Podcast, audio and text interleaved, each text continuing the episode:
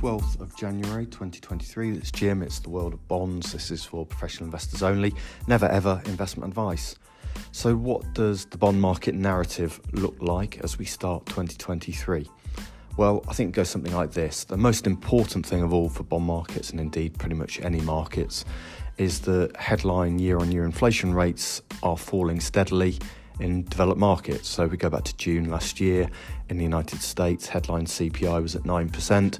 Ever since then, it's fallen every single month, uh, and now we got to 7.1% in November. We're going to get December's inflation number later on today, and that's expected to be 6.5% or something in that kind of area. So going down month after month.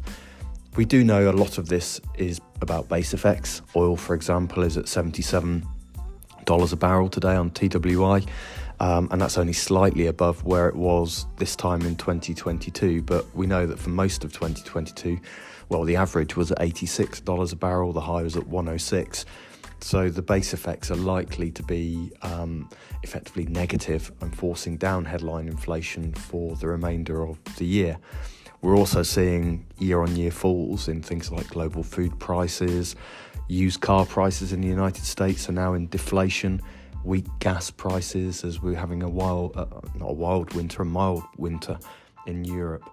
Um, I think it's still important that people realise that in order for people to start being better off, we're going to need out these outright price falls in commodities, food, and you know pretty much everything, not just a stabilisation in the inflation rates. In other words, if your wages haven't gone up to match it, well, then a, a 0% headline inflation rate will get central banks off the hook and make it look like the you know we're in a kind of de- deflationary disinflationary environment but that will still reflect a world of price pain for consumers because you know pr- prices the price level will have gone up it will have stopped going up but it will still be very high and um, you know discretionary spending will be squeezed and people will be in big big trouble.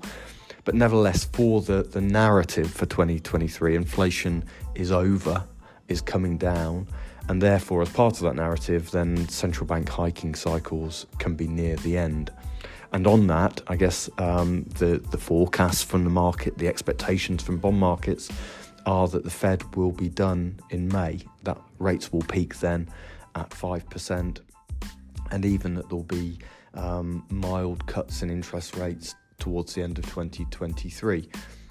So as part of that, the second part of the narrative for bond markets in 2023 is that the chances of a soft or at least a softish landing are high. And remember, this would be quite an outlier. Um, soft landings are very rare indeed in history. Um, the other thing that would say that soft landing isn't likely would be to look at yield curves, not just in the US, where we know that twos, tens, or three month, 10 year um, yield curves are heavily inverted both of those indicators historically would, would say that uh, a recession is nailed on and perhaps uh, a significant one. Uh, European bond market, government bond market yield curves are inverted too now. And bond markets do expect a recession, but even Fed research recently that I've mentioned before in the podcast downplayed the US yield curve as an inversion equals recession indicator and instead suggested that the robust labour market that we have at the moment, not just in the US, but you know the US is the exemplar of this, that that's a better indicator that recession wasn't inevitable. And indeed, um, here in Europe, Goldman Sachs this week um, crossed out their forecast for a eurozone recession in 2023. They still have one in for 2024, but you know the, this delay is part of this change in view that things aren't going to be as uh, terrible in 2023 as people had expected. Remember, those recession expectations had been pushed out from 22 to 23, and now in the case of Eurozone for Goldman Sachs into 2024. I would say, as a, a aside to that, for the UK, the preliminary GDP data that we've got suggests that probably the last six months of the year, you know, two quarters of 2022, were both shrinking GDP quarters in the UK. So we're already in recession or likely to be in recession there. But for the US and the Eurozone, maybe it's not as bad as people had expected. Um, Uh, and the Eurozone ex- uh, recession being pushed back a little bit because of the mild winter that we're having and the low gas prices that we're experiencing as a result of that. So, as part of this, the worst is over narrative um, and the recession might be mild narrative. As a result of those, risk assets are rallying really hard at the moment. There's been a huge amount of corporate issuance in the bond markets in the past week. We've had some almost record days, or at least the, the highest days we've seen for um, years in terms of corporate bond issuance. Um, so you know, but these bonds are being snaffled up by by bond investors who are looking at all-in yields, given the sell-off in all asset classes that we saw in 2022, and saying this looks attractive, given that uh, we are likely to see, a, or hopefully we'll see a peak in government bond yields as central banks pause and then cut, and then coupled with a more benign economy and wide credit spreads we avoid a deep recession, that puts credit in the sweet spot for um, for investors and you know multi-asset investors as well as bond investors. So, as a, an example of what's going on, the crossover, which is the high yield index of eurozone uh, bonds, it peaked at 670 basis points in terms of spread last year. Um, it's now at 410 basis points, which is down itself 100 basis points in the relatively few number of trading days we've seen since just before Christmas. So a big grabathon. Remember, there's quite often a January effect, as it's called. High yield often does very well in, in, in January, uh, but you know this is more extreme than uh, we often see in this month. The final thing I'm going to mention, narrative wise, is around a, a, growing aversion to the kind of perma-gloom narrative we've seen, really, I, I guess, since Brexit, or maybe even before that, back to the GFC and the Eurozone crisis.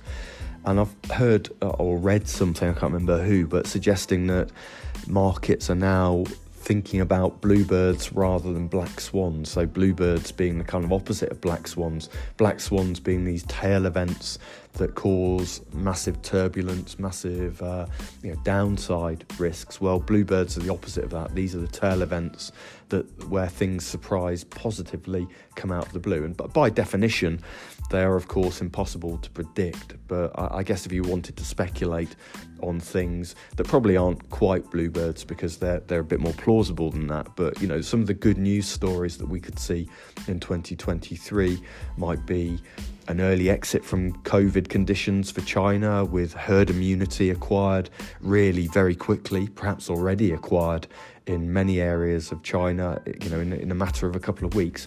And I guess as part of that narrative, you'd also want to see no new significant variants that could cause concern for for uh, for the global economy again. So that could be, you know, some good news for us all. We had a, a semi bluebird last year, I guess a true bluebird in terms of the nuclear fusion news that became cheap unlimited free energy forever is obviously awesome news for the global economy. You can desalinate water everywhere for, for cheaps. You can grow food anywhere in heated greenhouses for for cheap uh, too. You know, so food and energy sorted out, transport sorted out, global warming sorted out. We're still decades away from that, but certainly as a as a starting point, great news. Maybe some more to follow up on that. Other things to think about a peace agreement in Ukraine, or certainly uh, it looks like we're moving towards a stalemate situation in Ukraine where uh, you know, could obviously grind on for years or decades even, but with very little movement expected, at least for the winter months. And thereafter, you know, seeing. Um, Western powers provide Patriot missiles, perhaps some proper modern battle tanks, etc., that will allow stalemate or peace to prevail in Ukraine. Um, and you know, I think that even if peace doesn't come in the short term, a warm winter would be a, kind of bluebird that we're seeing at the moment that keeps gas prices very, very low and prevents the deep, deep recession that we talked about earlier. Other things, a breakthrough in Brexit would be great news for the UK economy. I think there's some noises about some sort of progress on Northern Ireland Protocol. Anyway, um, all of these things would be good news no recession would also be good news for lower government bond issuance, and that's something that scared me about the prospects for 2023. I'm not sure we can do a lot about that, but it, you know, it looks like there is demand for the gilt market. For instance, we saw the uh, debt management office sell off some all those gilts that were bought as part of the LDI um, problems uh, that we saw in September last year. Big demand for for that. Bond yields, gilt yields are uh, performing extremely well as we start 2023. Yield curve is flattening. These are not signs that people are worried about government bond issuance at the moment. And so, you know, perhaps some good news stories coming through, and I hope that at least some of those uh, things do come to pass this year. Otherwise, I think risk assets uh, look a bit vulnerable. The, the very final thing I'm going to say today is just um, uh, just an interesting story from the paper that's worth reading about. That um, this was last week. I tore it out. I couldn't think of a way of shoehorning in anywhere else. But um, you know, the story was about Denmark's bank robbers counting the cost of a cashless society. It's from the Times, Wednesday the fourth. Uh, one of the benefits for cashless society bank robberies in Sweden, oh, sorry, in Denmark, fell down to zero last year. Um, so you know, they just uh, it's interesting that cash is disappearing in a significant way, especially in Scandinavia.